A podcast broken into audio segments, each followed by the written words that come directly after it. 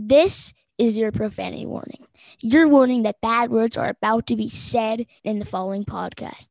If there are children in the room, in the house, or indeed within a 5-mile radius, please send them away. This podcast is not for us. Is that good? Yeah, it was great. That was perfect. Okay.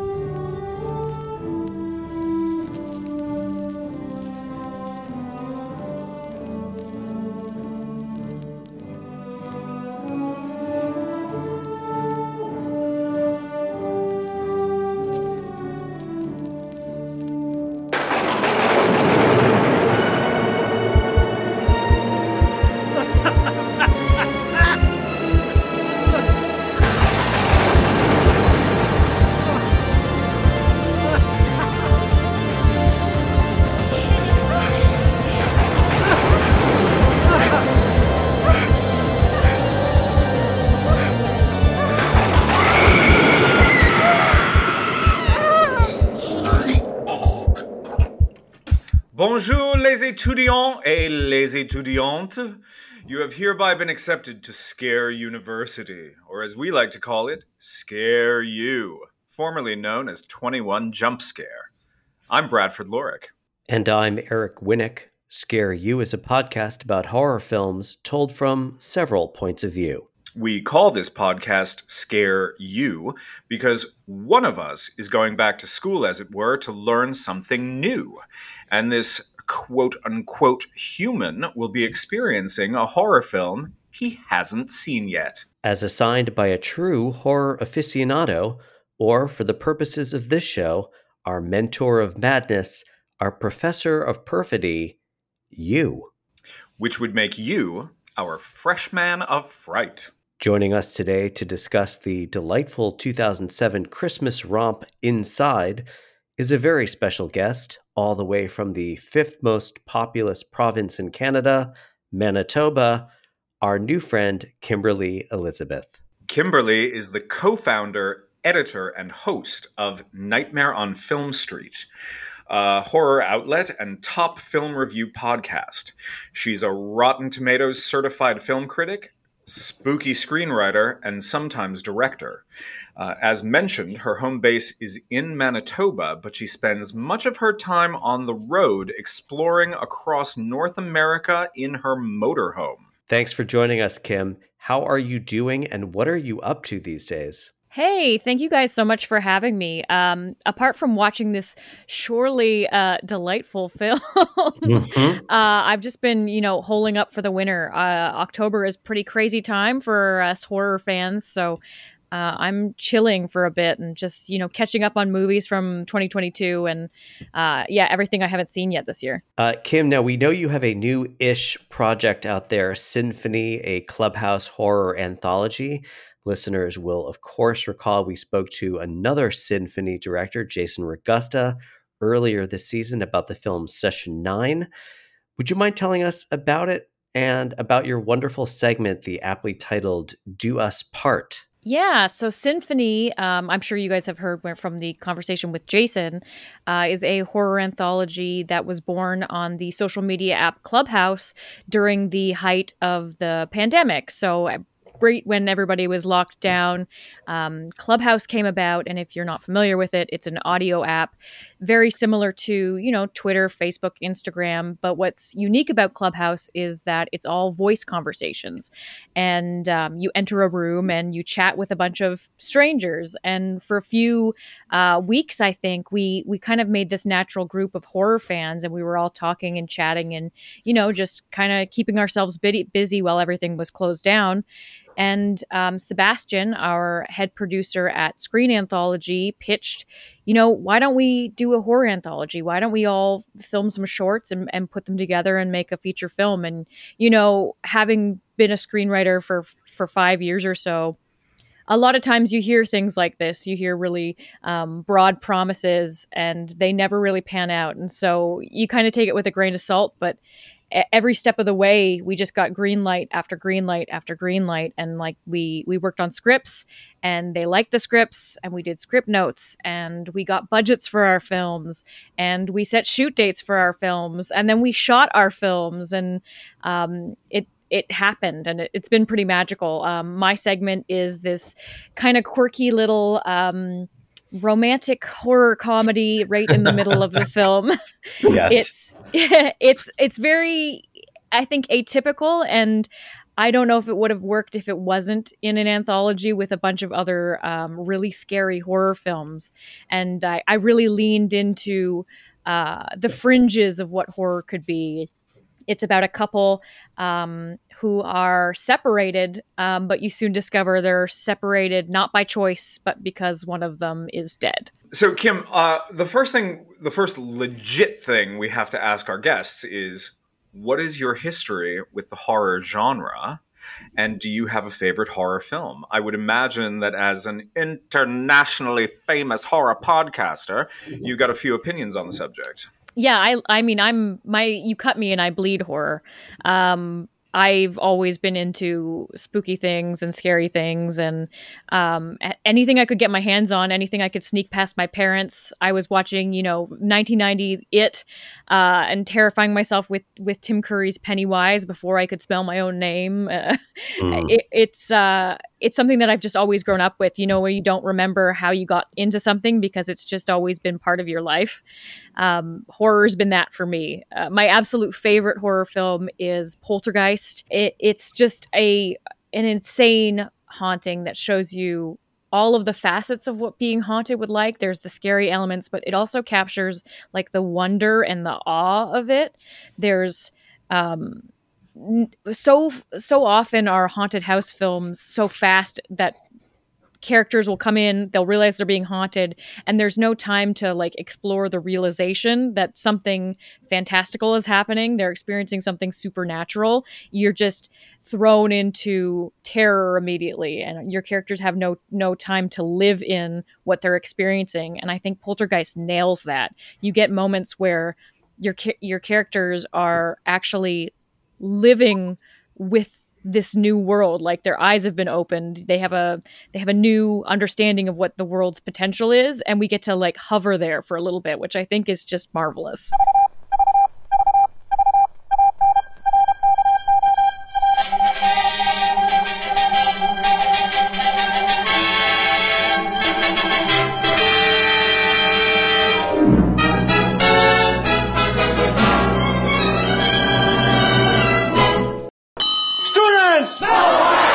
Okay, so let's kick this off by discussing what this film is about. Mr. Winnick, will you give us a bloated, bloviating recap of the entire film, moment by moment? 4 months after surviving a horrific car crash that killed her husband, pregnant Sarah is alone and depressed on Christmas Eve and due to have her baby the next day. Violent protests are happening in the streets, but she doesn't want to be with anyone, despite her mother and boss Jean-Pierre offering her opportunities to come to parties or keep her company. So Sarah settles in for a night of knitting when suddenly a knock on the door. Who is it? The woman behind the door just wants to use a phone, but she also knows Sarah's name. And what begins as an indoor-outdoor game of cat and mouse turns into a cascading symphony of violence, with nothing less than the fate of Sarah's baby hanging in the balance. Merveilleux, Mr. Winnick. All right, now I'm going to talk about who made this film. So this film is written and directed by the team of Julien Maury and Alexandre Bustillo. The two would go on to work together on the films Livid, Among the Living, Candisha, and The Deep House. The film features Alison Paradis as Sarah, and if that name sounds familiar, it's because she is the sister of Vanessa Paradis, ex-wife of Johnny Depp and the aunt of actress Lily Rose Depp.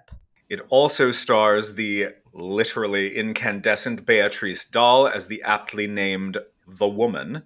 And in supporting roles, François-Régis Marchasson and Nathalie Roussel. As the landlady. No, as Sarah's mom. So now it's time for Math Club and Debate Society, the portion of our show where we talk about the numbers and whether they add up. And then we tell you what the critics thought. And then we make fun of the critics. This film was released in France on June 13th, 2007, and premiered in the U.S. at Screamfest on October 17th, 2007. Its budget was 2.4 million euros, which is about 3.2 million euros today. Its worldwide gross was a disappointing $792,000, but it's not about the money, right, guys? It's about the art. The film currently holds a fresh as a daisy 83% on the Rotten Tomatoes. Scott Tobias of the AV Club stated, "Among the cadre of French extreme horror filmmakers, there seems to be an informal contest over who can push the boundaries of good taste further into the horizon. Martyrs has won that contest, now and perhaps forever, but Inside hits a nerve, too, by threatening mother and child at their most vulnerable state. It's all too effective." Nathan Lee, reporting for The Village Voice, said, quote, "This nasty number from France stars Béatrice Dalle as an enigmatic psychopath who terrorizes a pregnant woman in the most repellent, uncompromising, they are so not releasing this fucked up shit uncut in America fashion," end quote. This film was conspicuously absent at the 2008 Oscars, but it did pick up 3 nominations for the only prizes that matter, the Fangoria Chainsaw Awards, one for Béatrice Dalle, who deservedly won for Best Supporting Actress, and nominations for Alison Paradis as Best Actress and Jacques-Olivier Malon for Best Makeup. And finally, it should be noted that this film was handed the primo spot of number 6 in Rolling Stone's list of the 101 scariest movies of all time. And now's our opportunity to Ask the Professor, the weekly segment in which we get to ask questions of he who assigned the film, which in this case, and every case, is you, Professor Lorick. So before we get started, I just want to confirm, Kim, you had seen this film before we contacted you. Yeah, I saw it around when it came out. Okay, so now back to you, Professor. Tell us, why on earth did you make us watch this thing? Well, I mean, I think its sort of visceral impact can't be overstated. When this film came out, when I lived in Brooklyn, there was a great movie rental place around the corner from me called Photoplay, which had an incredibly well-curated selection of everything, including horror films. This was a new release. I just hosted a brunch at my apartment for a bunch of my Vassar friends, and we decided to take a walk, pick out some scary movies, and put them on. And this film repulsed literally everyone who saw it. And I mean, from the opening credits, which, roll over a wash of blood and broken glass, which is basically a visual metaphor for what we're about to experience. It's this crazy home invasion thriller. It's a mystery. It's an unflinchingly brutal, visceral gore fest that just builds and builds and builds and kind of compounds itself until the very end. And it's a Christmas movie. I think it has great sound design. I think it has great music. I think the editing is great. It has great cinematography and fantastic and hallucinatory use of lighting. I'm also really intrigued by its woman versus woman premise. And I think this film is grisly in the truest sense. It's like motherhood anxiety amped up to 11. And it is just from start to finish, a gory metaphor with complex characters who are broken and complicated people. I just think, you know, it kind of knocks it out of the park on almost every level. And to both of you, what is your history with Maury and Bustillo? I have not seen any of their other films. Had you seen Livid, Among the Living, Candisha, or The Deep House? We'll start with Kim. Yeah, it's actually crazy that this is their first feature film, just for how insanely visceral it is, and like the cinematography and how well it's shot. But this film really turned me on to them as directors, and I've purposely sought out their other projects as they've come out. They also did the Leatherface remake. Well, it's not really a remake; it's more of a prequel character study of Leatherface. Livid is fantastic if you can find it. It's really hard to find.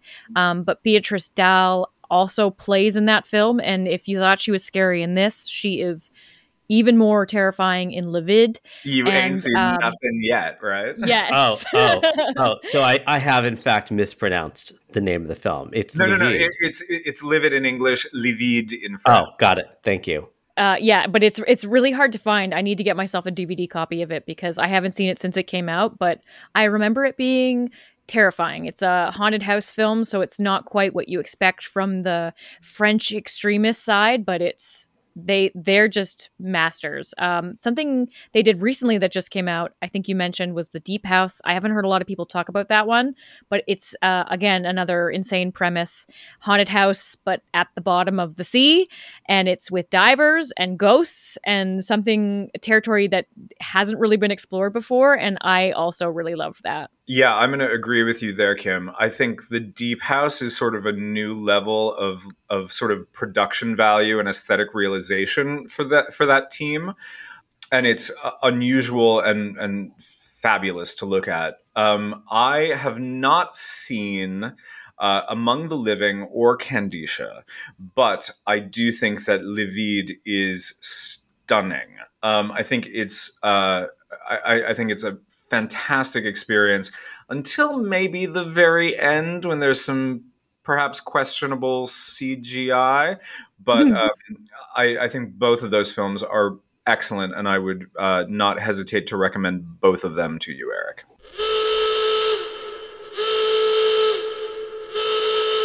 Oh, merd! That sounds like the fire drill.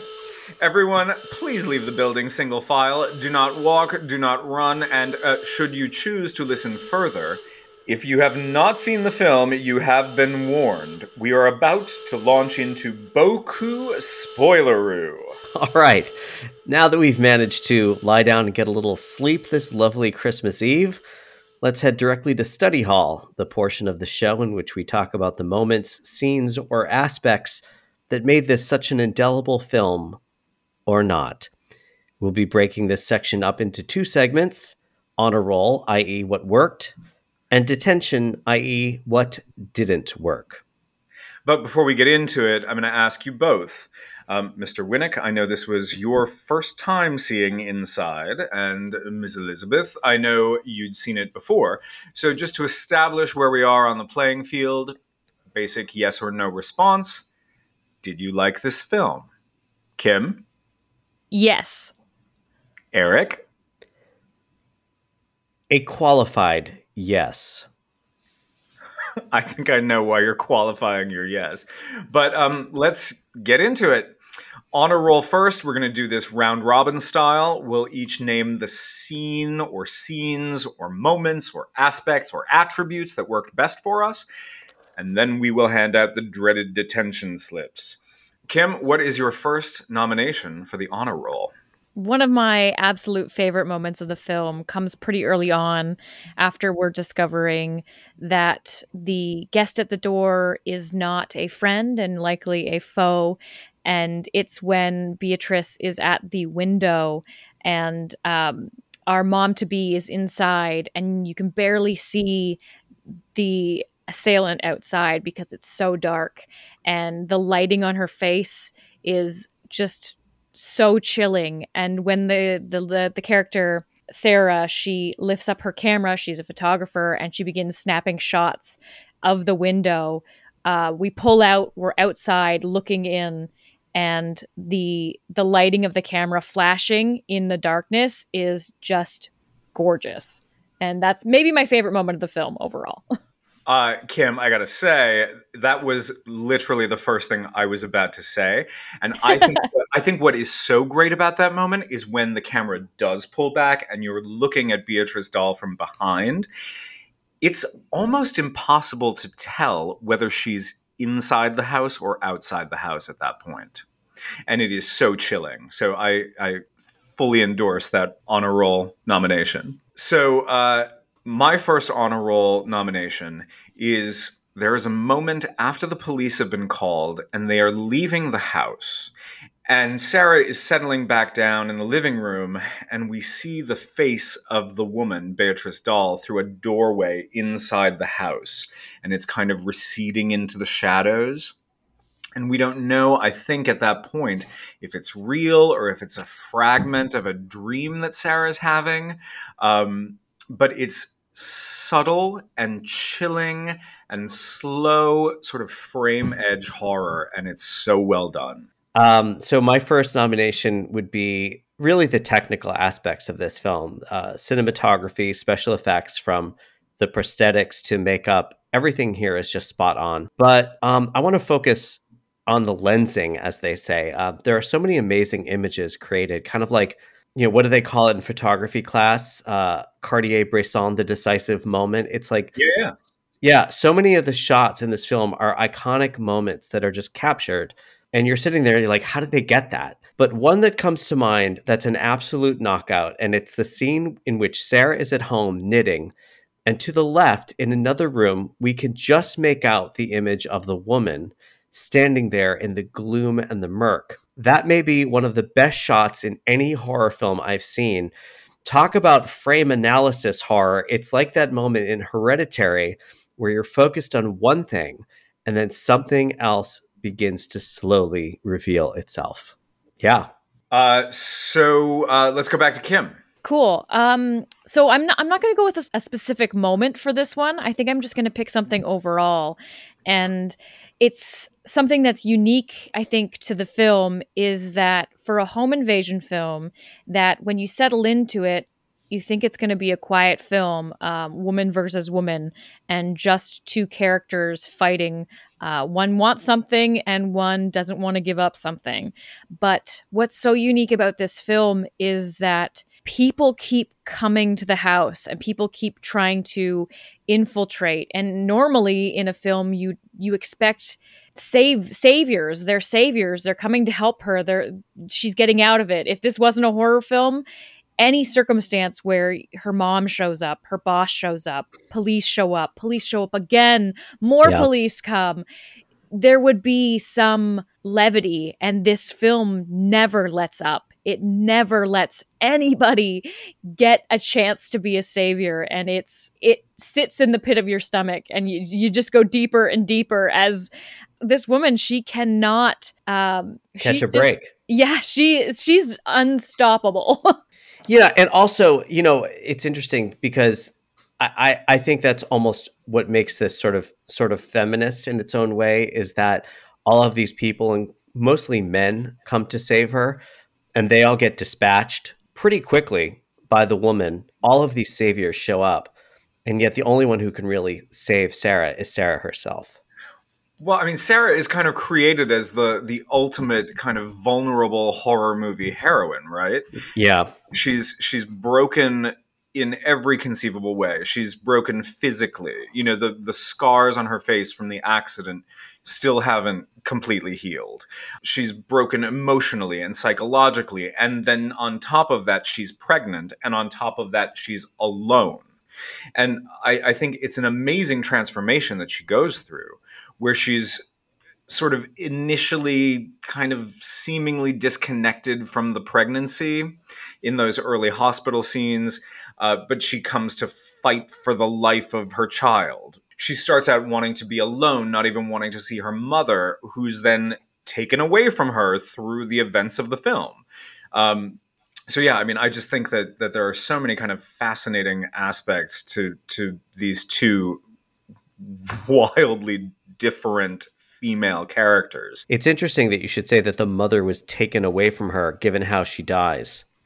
Well, yeah, I mean, Sarah kills her own mother, but she doesn't intend to do it. No, of course not. No, it's a total accident. But it's horrific all the same. And when you consider all the things she has to deal with in this film, processing the trauma of killing your own mother, it's pretty far down on the list when you think about it. Yeah. And I think, to Kim's point also, I think that there's this kind of repeated motif of broken glass that occurs throughout the whole film. We see broken windshields. When the woman shows up at the house, she punches the window and it breaks. And, I wonder if it's kind of this visual metaphor for fragility. And, I also wonder if the film is actually kind of looking at that as a sort of overarching metaphor.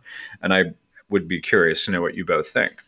That's a great point. I think it's also echoing the car crash, because as we go through the film, we kind of learn that this entire home invasion, this entire attempted kidnapping is fallout from that single accident. So it's almost like all of the glass in the film is debris from the first accident. That's great. Yes. Also, Eric kind of touched on this when he was giving the synopsis, but the film is set against the backdrop of the 2005 French riots. And that was like 3 weeks of hell in France in the fall of 2005. And it was principally involving young people from sort of economically disadvantaged areas. Many of them were sort of non-native, French people, and a lot of them were Muslim, which added a kind of religious component to the unrest. And I think that kind of speaks to sort of social fragility and the idea of this sort of interloping other character. And so I just wonder, how far you guys think that metaphor kind of extends.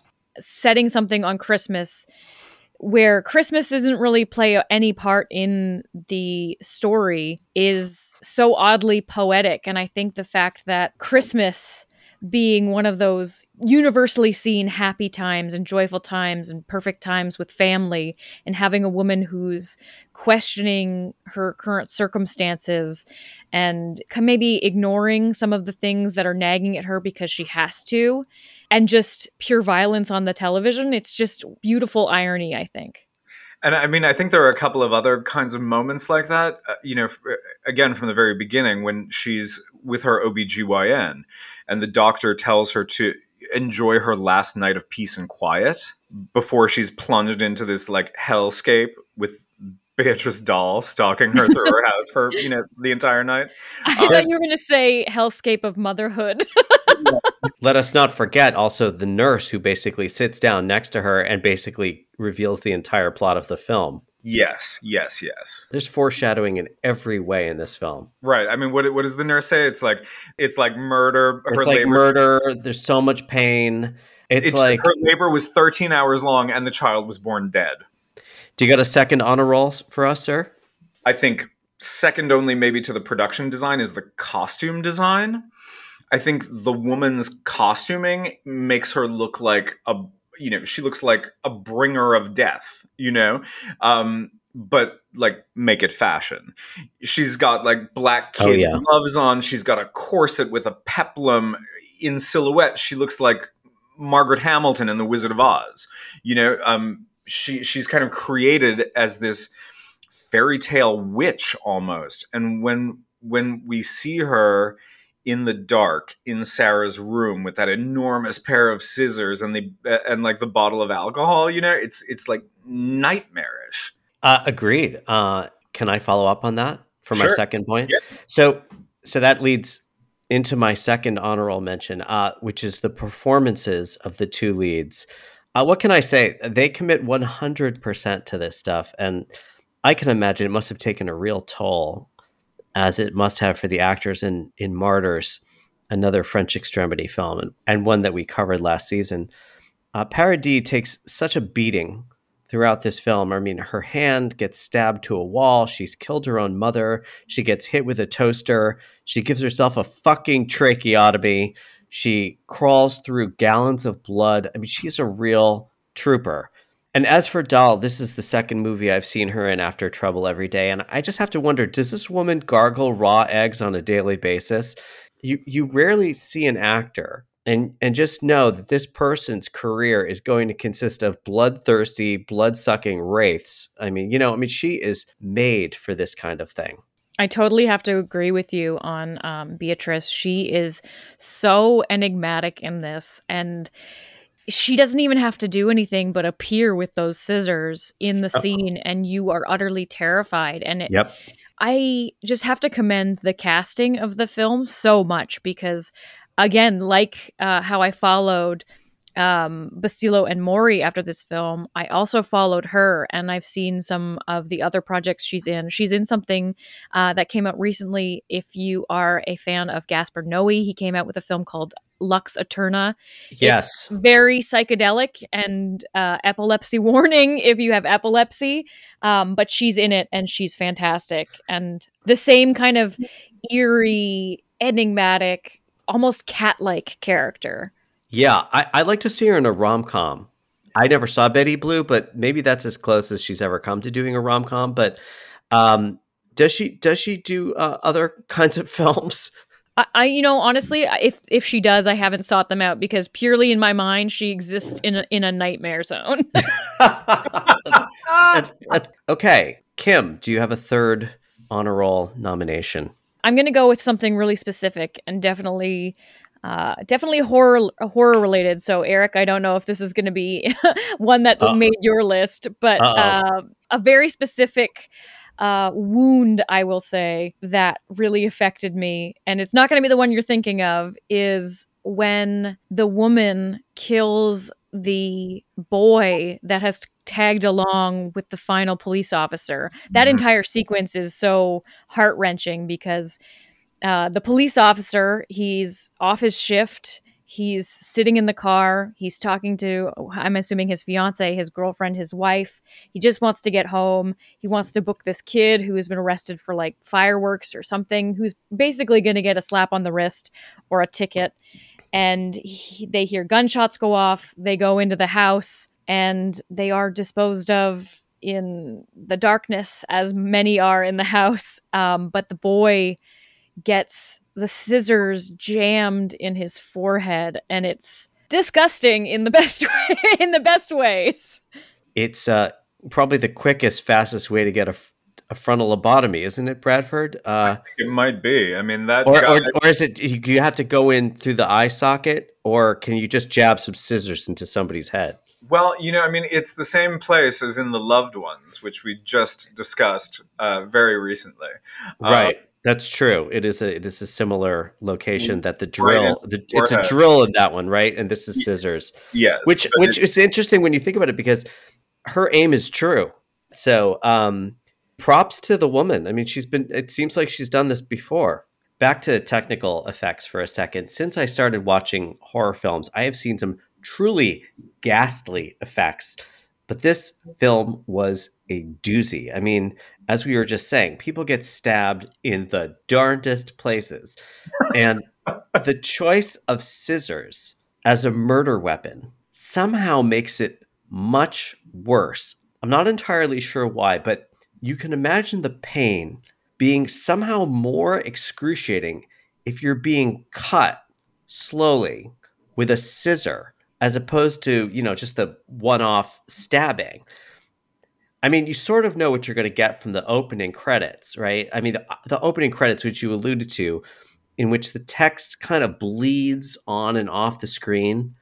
And it's all set against this backdrop of, you said blood and broken glass. To me, it looked like blood and guts. Well, to be really accurate, the broken glass in the credits is overlaid. It's in white. It comes up over the blood in the background, but the text interacts with the broken glass on the screen. I like that effect a lot. I actually really, really like opening credits, creative opening credits, and I kind of miss them. Oh, God, me too. They sort of went away. Yeah. So Bradford, why don't you give us your third honor roll nomination? I'm honestly torn. I have sort of two moments that I kind of made note of, but I think I have to just give it to that sort of final aria, I'll call it. You know, it's after the woman has given Sarah an impromptu cesarean section, and the screen kind of fades to black. And when we fade back in, we see the silhouette again of the woman walking slowly through Sarah's house. She's holding the baby. She sits in a rocking chair, and this is after her face has been burned in the kitchen. It's really like half her head that's been burned. I mean, it's like there's not much hair left. There's not much face left. There may not be an ear there. I mean, she's, you know, half her head is pretty much scorched. Yeah. And she sits down in the rocking chair and she looks like a hag from a Goya painting, you know, and the camera then starts moving, and it really slowly and kind of lovingly pans up the stairs, and you see like the husk of Sarah. You know, she's just absolutely decimated on the stairs.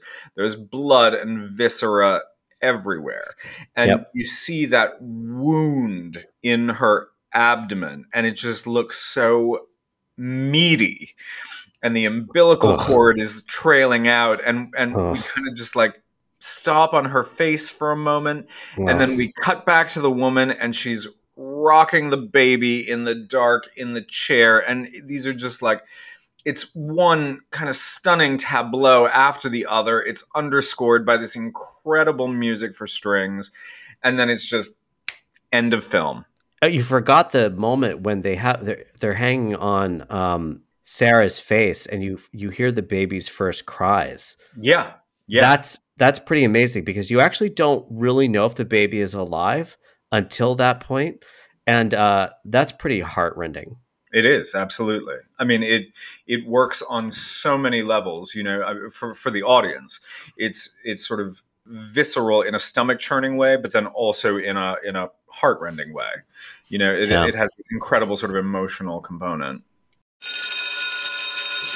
Attention, after school, both of you.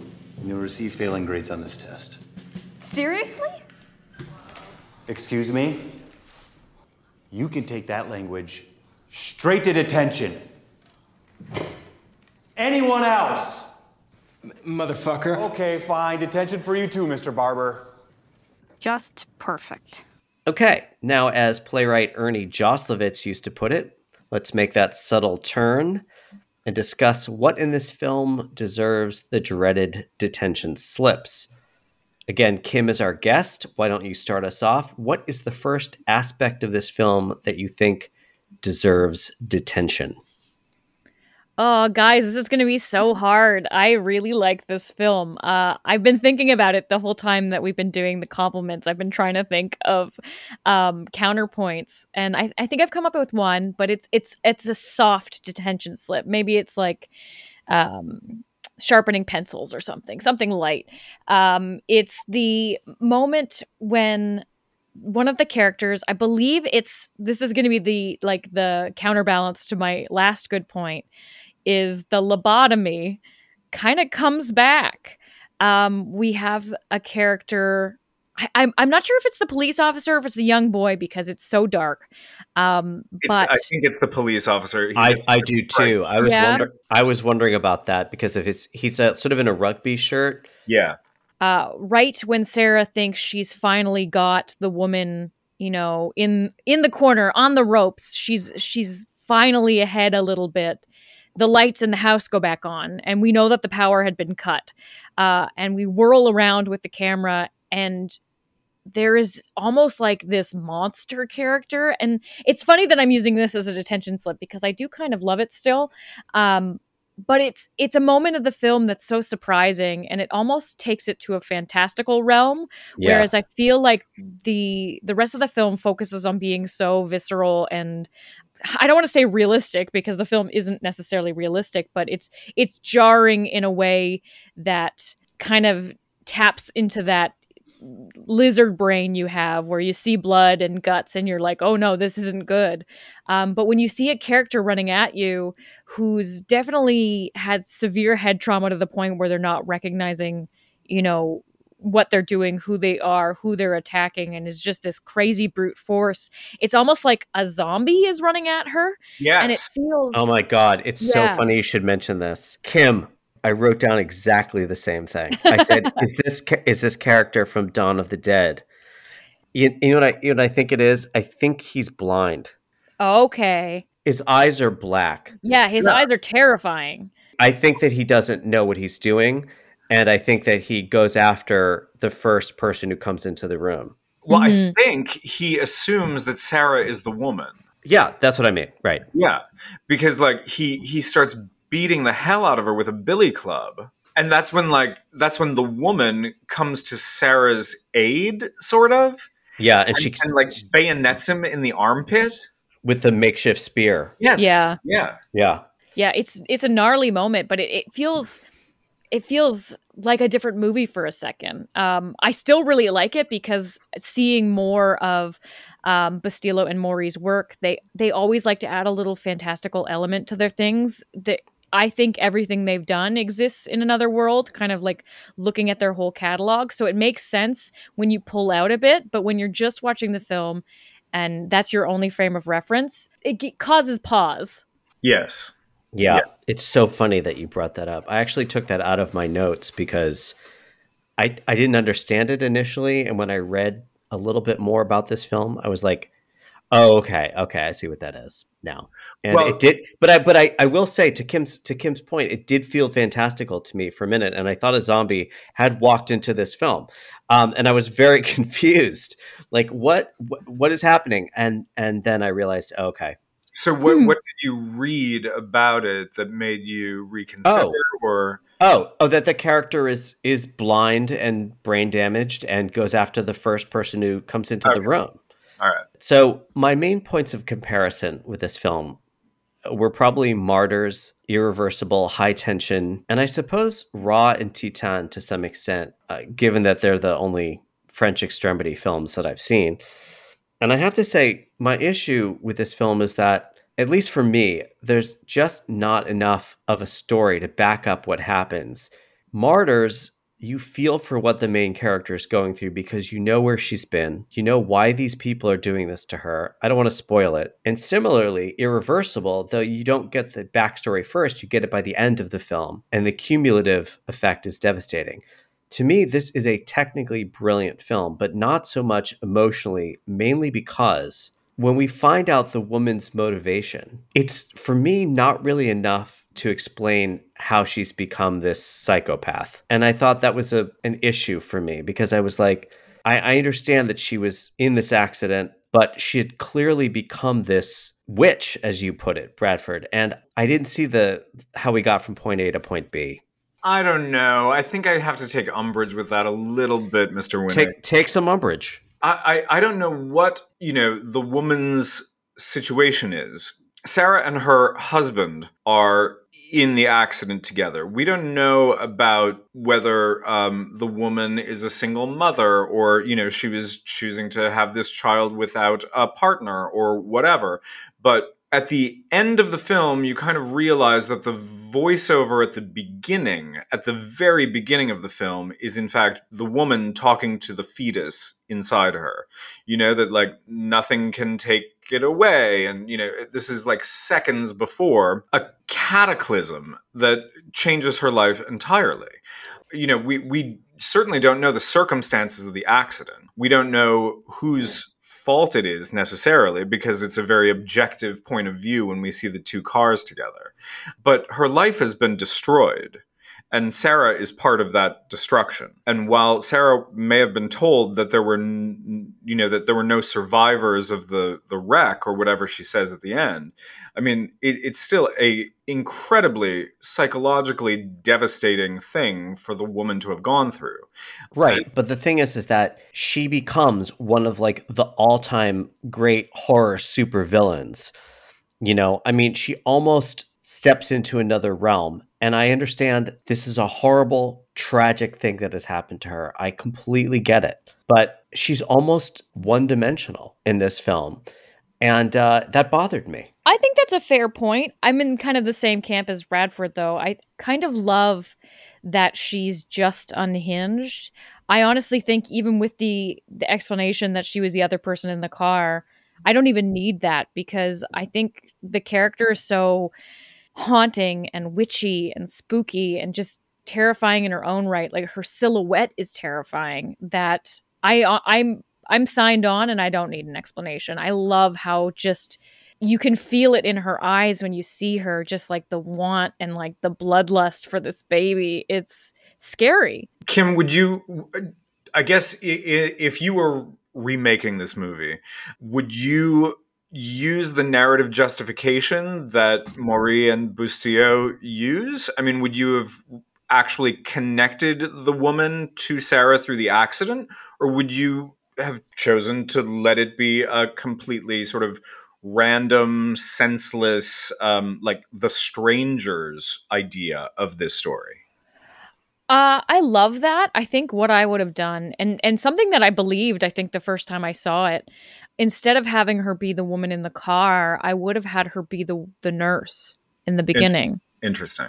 Something about being around babies all day, and that this kind of, maybe this was an idea that she'd always had. Maybe she can't have her own children, and that's why she works around children. But then this like kind of perfect circumstance of like a kidnapping that you almost might be able to get away with. This woman she doesn't want her child, seemingly. She's lost her husband, kind of like her will for motherhood. And she's alone. She's going to be alone on Christmas, the night before before she's going to be induced. So perhaps this nurse character takes it upon herself to live out her darkest fantasies. Unusually, even for the films that I am curating for this podcast, I have only one detention slip for Inside, and it is the CGI baby. That's coming up next. But please go ahead. It's straight out of Ally McBeal territory. You know, I feel like it's not that bad. You know, I mean, I just feel like it diminishes the film when we see the baby. It's like something's happening outside and then the baby's making an angry face inside the womb. You know, I just feel like it is unnecessary, takes it down a notch. And in fact, at the very start, when we were talking about this team's other films, there is CGI in Livid that kind of lets me down too. And it's like the reason I love The Deep House as much as I do is that like it feels like an evolution for these guys. Like they're finally able to achieve the kinds of visuals that they want in a way that feels sophisticated. And I just feel like the baby is an unsophisticated CGI solution to a problem that doesn't exist. Totally 100% agree. I'll come back to this in a second. Kim, do you want to give your second detention slip? Okay, so this one's going to be purely personal preference. And I think it becomes, you know, I hit my limit in a moment with this film. And not to say that it's bad, but just I physically had to look away and I couldn't watch it. It's the final showdown, I suppose, the cesarean section. The moment that I could not watch was, I was fine with like the pulling out of the organs, with like the opening of the stomach with the hands and like seeing the blood in the viscera. But the moment that I couldn't take was when she slips the scissors into her belly button and starts like cutting up her stomach to open it. I just, the scissors, I couldn't take it. It was too much for me. I mean, congratulations to the filmmakers. They found my limit. They hit it. They succeeded, I suppose. There's some really great visuals in that scene, so you're kind of forced to turn back as soon as you can. Partially, like I'll give a compliment here. The waterfall of blood cascading down the stairs is the shining moment where the elevator's open, exactly. Yeah, it was gorgeous, but it's right after a moment that's just sickening. I mean, I think the term I would use for a lot of this film is horrible beauty. But Kim, how frequently does it happen that a film hits your threshold? This is going to be a surprise, but I'm actually a pretty big wuss. In that horror movies are really effective. A lot of James Wan stuff. He's got a few scares that I still can't watch to this day. I try my best, but yeah, I'm a bit of a wuss. You can't get me in a haunted house because I can't do the 4D horror. It's too frightening, but I just like to say that I get more out of horror movies. I get more bang for my buck because I'm actually scared of them. All right, I'll take that. And I'm completely surprised to hear it. Everybody has their limits, Bradford. Thank you. All right. So in a film awash in great visuals, there was one aspect that really bugged me. And Bradford, you already told people what it was. I didn't need to keep coming back to the image of the baby in the womb experiencing trauma. It's like, yeah, I get it. Bad things are happening on the outside, and that affects the baby, I think. But I didn't need those continual visual reminders. Side note, I have since learned in my brief reading about this film that those shots were not the director's choice. So I'm giving this. The producers. Oof. Huh.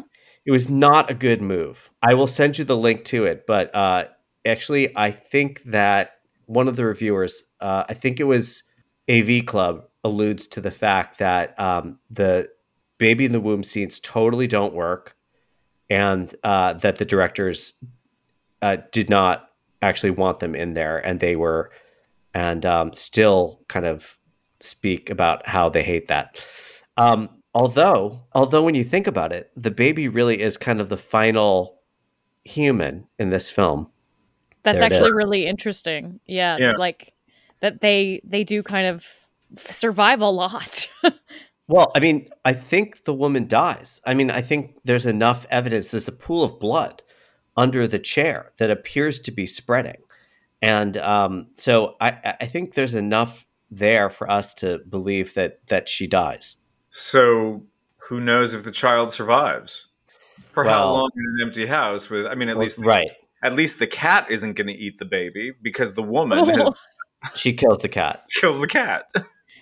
Surely the police will come once they don't hear from that squad car. Yeah, of course. Yes, there's comfort in that, I suppose. Good point. Yeah, that cat, if it had 9 lives, it spent them all.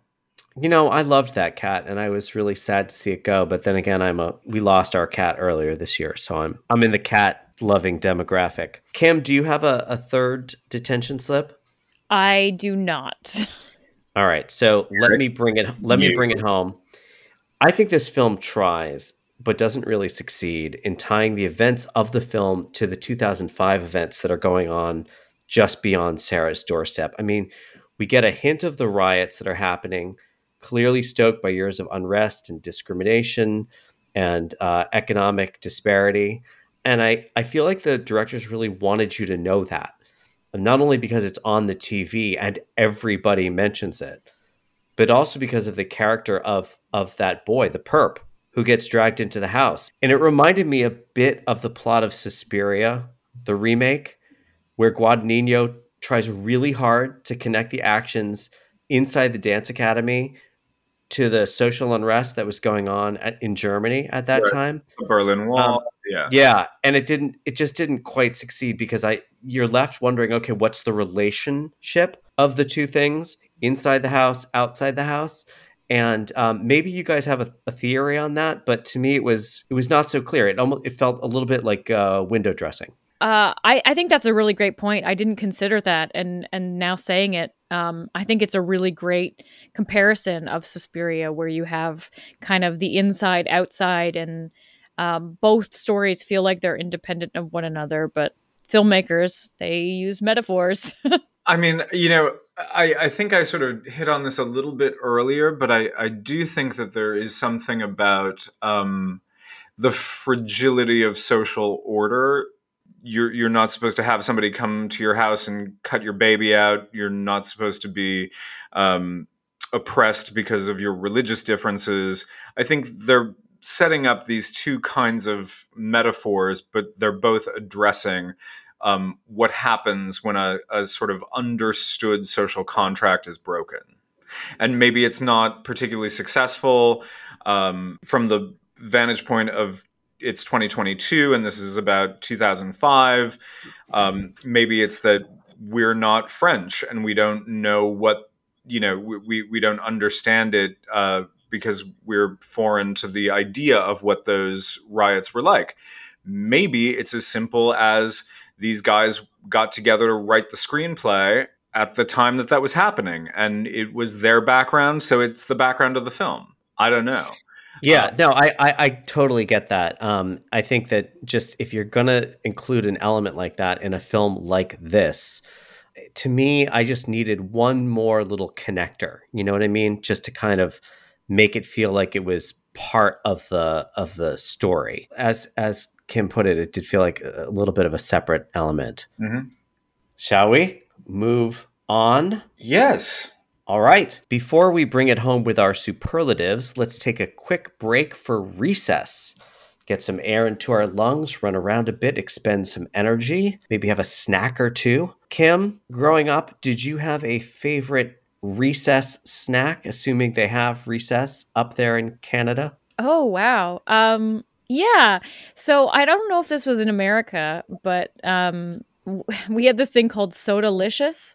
They've suspended making them. They don't make them anymore. Otherwise, I would still eat them. But they're fruit snacks shaped like sodas and flavored like sodas. So there were like little... Wait, like soda bottles? Yeah. Like there were little root beers. There were little Coca-Colas. Oh. There was little grapes, like grape soda, grape orange soda. And they were, you know, covered in sugar and tasted like sugar and were sugar. And we got to eat them at 10 a.m. Wow. That's incredible. Although you can buy, you know, Haribo that makes the gummy bears, you can buy gummy soda bottles that taste like cola. Yeah, so those are like, they're a close substitute, but they were like more of a fruit snack. It's hard to describe. They were smaller and they had that like not a jujube, but a fruit snack. Okay, now that we know about Sodalicious, let's take a break and come back for the superlatives.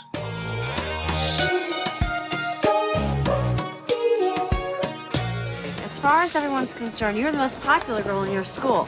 And the fact that you hang with D and I, well, that speaks very highly of you. Well, he's very popular, and cools, nerds, your side, my side. Man, it's all bullshit.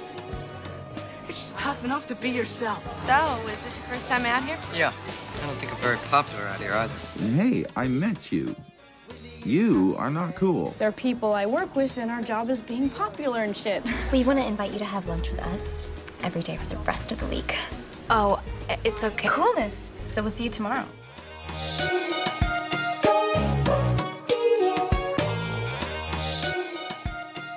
Welcome back. It's time now to hand out our superlatives, those annoying popularity awards in every high school yearbook, like best looking, best dressed, and most likely to succeed. Only with us, it's things like character that most deserved to die. So to start us off, let's do the first award, the Gaspar Noé Award for Most Disturbing Scene. And of course, how do you choose in a film like this? But Gaspar Noé, of course, the auteur behind such films as Irreversible, Enter the Void, Love 3D, Lux Eterna, Climax, and many other delights. So, Bradford Lorick, would you like to start us off with this award? I guess so. I think I am going to give my Gaspar Noé award to the scene in which the cop is effectively decapitated by a gun in the bathroom, splattering Sarah with his brains. It's pretty disturbing. How do you choose your favorite kid? You know, I mean, this is just... This film is one thing on top of another thing on top of another thing. And yeah, it's tough. I agree. This may be the hardest award we've had to give out so far this season. Let's throw it over to Kim. Kim, do you have a Gaspar Noé award? Yeah, you know what? It's kind of funny because I'm going to give the award to the same thing I gave one of my detention slips to. Got to go with the C-section. The scissors C-section really made me squirm. So award it gets. That's interesting. I have to say, you know, there's been some back and forth this season about what is the meaning of disturbing versus Baroque, which is coming up in the Ken Russell Award. Before I hand this out, I want to clarify something that's been nagging me, and that is the meaning of Baroque. So I went to the best source on the planet, of course, the Encyclopedia Britannica, which defines Baroque thusly: grandeur, sensuous richness, drama, dynamism, movement, tension, and emotional exuberance. So back to this award. For me, it's the scene in the kitchen where Sarah can't breathe and performs a little self-surgery to open her windpipe. That was a tough watch for me. I mean, also not for nothing, but there's a profile shot of her right after, and there's a little gout of blood. This film is all about the arterial spray. Yes. I'm gonna shuffle these around a little bit. Let's go to the Michael Myers Award for character that most deserved to die and does.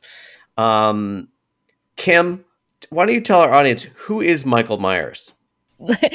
In general, is it the Michael Myers Award? This is the Michael Myers Award. Yeah, we usually like to tell the audience who may not know who Michael Myers is, and I figured you're someone who might know.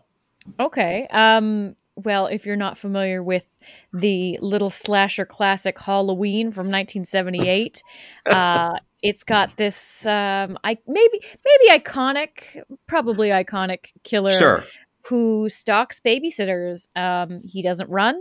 He never needs to run, and he seemingly doesn't die. So that's Michael Myers. He likes a knife, and he is always out for revenge, even if the characters in the later installments have less and less to do with his original motivation. Very good. That was well put. Kim, so this is the Michael Myers Award for character that most deserved to die and does. Why don't you start us off after that great explanation?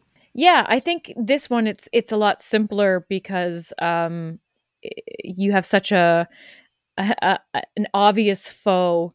I'm going to go with the woman because she is ruthless and pretty unstoppable. So if I had the power to intervene with such an award, it would go to her.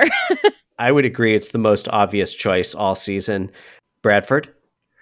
I'm going to have to, break with the two of you and say Sarah's mother's a real busybody.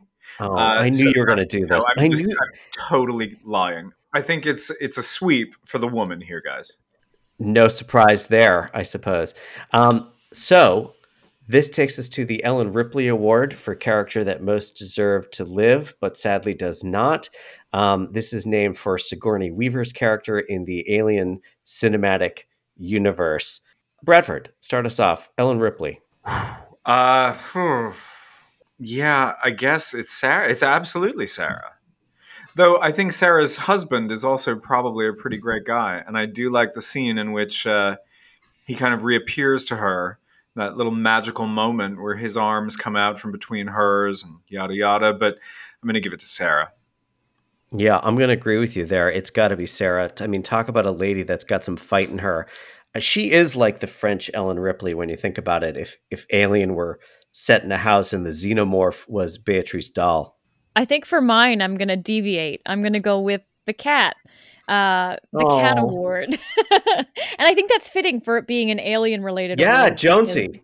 Exactly. Absolutely. And I think the cat, because if everything kind of fell apart and there's kind of two breaks in the story where it could fork one way or it could fork the other. Either Sarah lives and she gets to live happily ever after with her baby and her cat, or it forks the other way and the woman wins. And we've been hinting at her being witchy in her silhouette and her behavior. So what witch does not need a familiar? I wish she had not have killed the cat. That is so smart. That is our first animal nomination, I believe, maybe ever, Bradford. We had an inanimate object, which was mentioned, a harpsichord. But this is our first animal, I believe. I fully applaud that choice. Oh, yeah. I'm honored to be the first animal nominee. It's a great choice, which brings us to our Ken Russell Award for Most Baroque Screen Moment, named for Ken Russell, the auteur who... was most responsible for the film The Lair of the White Worm, and a few others. Like Salome's Last Dance or The Devils or... Let's swing back to you, Bradford. Start us off with this one. I am going to give the Ken Russell Award to The Flamethrower in the Kitchen. Oh, yeah. I think it was Sarah with a flamethrower in the kitchen. Yes, Sarah with a flamethrower in the kitchen. 100%. I love the moment. I love the results. I love the shrieking when Béatrice Dalle is on fuego. I think it is the most Baroque screen moment in this film. And based on how this film compares to essentially every other horror movie we've talked about, it could be the most Baroque screen moment of both seasons of our podcast. It's true. And actually, when you think about it, given what she looks like for most of this film, you could refer to Sarah as Miss Scarlet. Well stated, Mr. Winnick. If we're going to extend the clue metaphor a little bit further. Kim. I'm going to try to do a scene that we haven't yet talked about, which is hard because there are a lot of moments I would love to choose, but I'm going to go with one from the killer's perspective. The moment when Sarah's hand gets pinned to the wall with the scissors. She's just broken through the door and she's trying to get unlocked from the bathroom because she knows that there's help outside. The police have come and the woman impales her to the wall and she really cannot get out. That is so unfortunate. And so intense. I'm so predictable. To me, it's the scene on the stairs at the end where the woman opens Sarah up with the scissors. That scene is like an aria of pain and grief and suffering. And so let's go to our final award. Which award would that be, Mr. Winnick? Well, I'm glad you asked, Bradford, because this is the award called the Brad Dourif Award for the character who could have been played, maybe should have been played by Brad Dourif. Actor most associated, of course, with the role of James Veneman, the Gemini Killer in William Peter Blatty's The Exorcist 3, but also known to fans of the horror as the voice of Chucky, and some other films, of course. Okay, so it's, for me, the Brad Dourif Award goes to the woman in the scenes in the hallway when the film sort of starts glitching, and she's sort of experiencing this trauma and shaking her head, and she's twitching. And she's trying to light a cigarette. I mean, Dourif in a black corset and floor-length black dress. Inject that right into my veins. I totally see that. And I'm really glad you brought up that moment because I love that. The way that the editing and the sound design and sound editing and music all sort of collide to really kind of paint a picture of the internal life of that character. I think that's a great moment. I'm glad we touched on that before we conclude.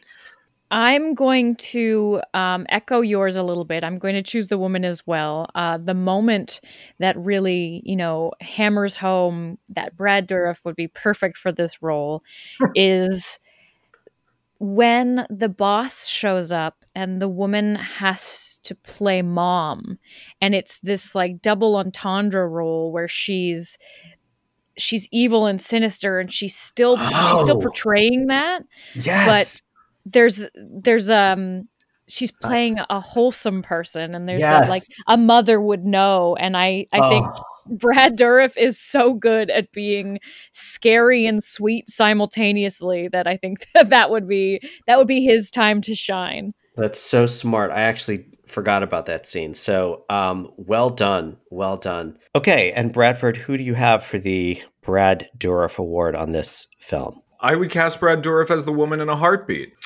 I mean, I can just immediately picture it in that long black dress and the peplum and the corset with his long, stringy, greasy hair. I mean, it's a shoo-in, of course. And I mean, to say nothing of when he would get to play the burned face woman.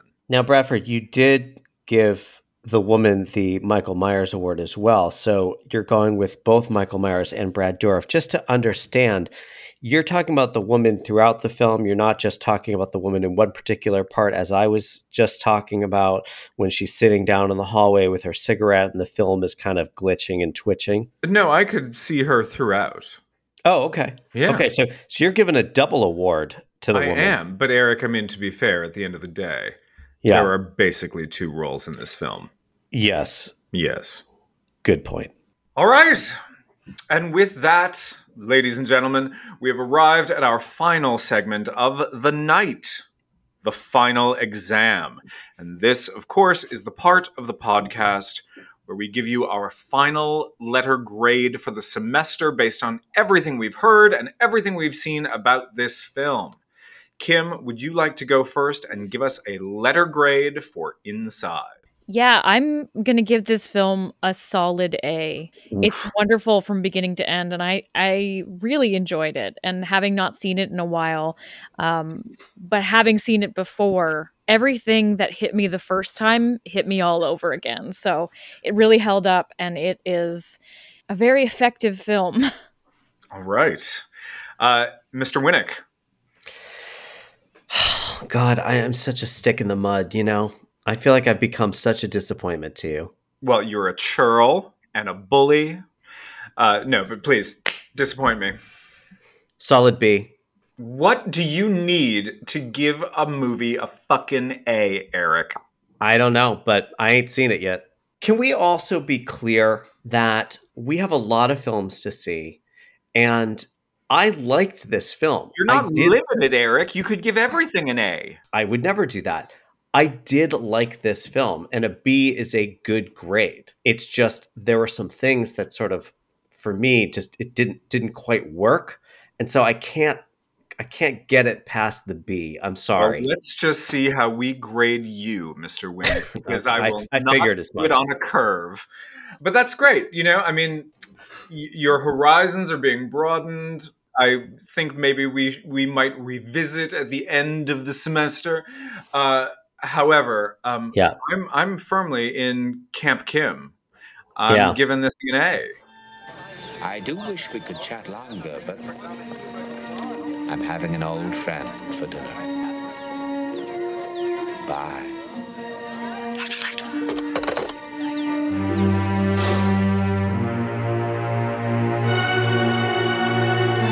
Ladies and gentlemen, we hope you enjoyed this episode. And if you did, give us a 5-star rating on Apple Podcasts. Tell your friends, have a listening party, bring some snacks. So delicious. And hey, maybe even subscribe. Be sure to check out all 13 hours of Season 1 if you haven't already. Because, I mean, who doesn't have 13 hours of free time? But also, be sure to check out additional information on our Instagram account, in our Facebook group, or on our website, scareyoupod.com. That's scare, the letter U, and pod.com. Thanks again to our guest, Kim, Kimberly, Kimmy, Elizabeth. Kim, if people want to find you online, where can they do so? Yeah, thank you guys so much for having me. I had so much fun. If they want to find me, I am at Nightmare on Film Street. That's my podcast. And you can find us at nofspodcast.com. Or at NOFS Podcast on Twitter, or at Nightmare on Film Street on Instagram. And Bradford, where can they find you? They can find me at www.bradfordlorick.com. You can find me on Letterboxd or Instagram at EA Winnick. I am no longer giving out my Twitter handle because I no longer enjoy Twitter. Our announcements have been by Kay Kaiser and Sir Anthony Hopkins, as well as by Sophia Lillis, Wyatt Olaf, and Dave Thune from the cast of the criminally short-lived Netflix miniseries, I Am Not Okay With This. Our theme music is by Edward Elgar and Sir Cubworth, mixed by us into a seamless gravy boat of sonic gruel. Scare You is a production of Yarn Audio Works. Thanks for joining us, everybody. We'll see you next time within the withered walls of the internet's institution of lower learning. Scare You. Stay out of trouble, people. And don't run with scissors!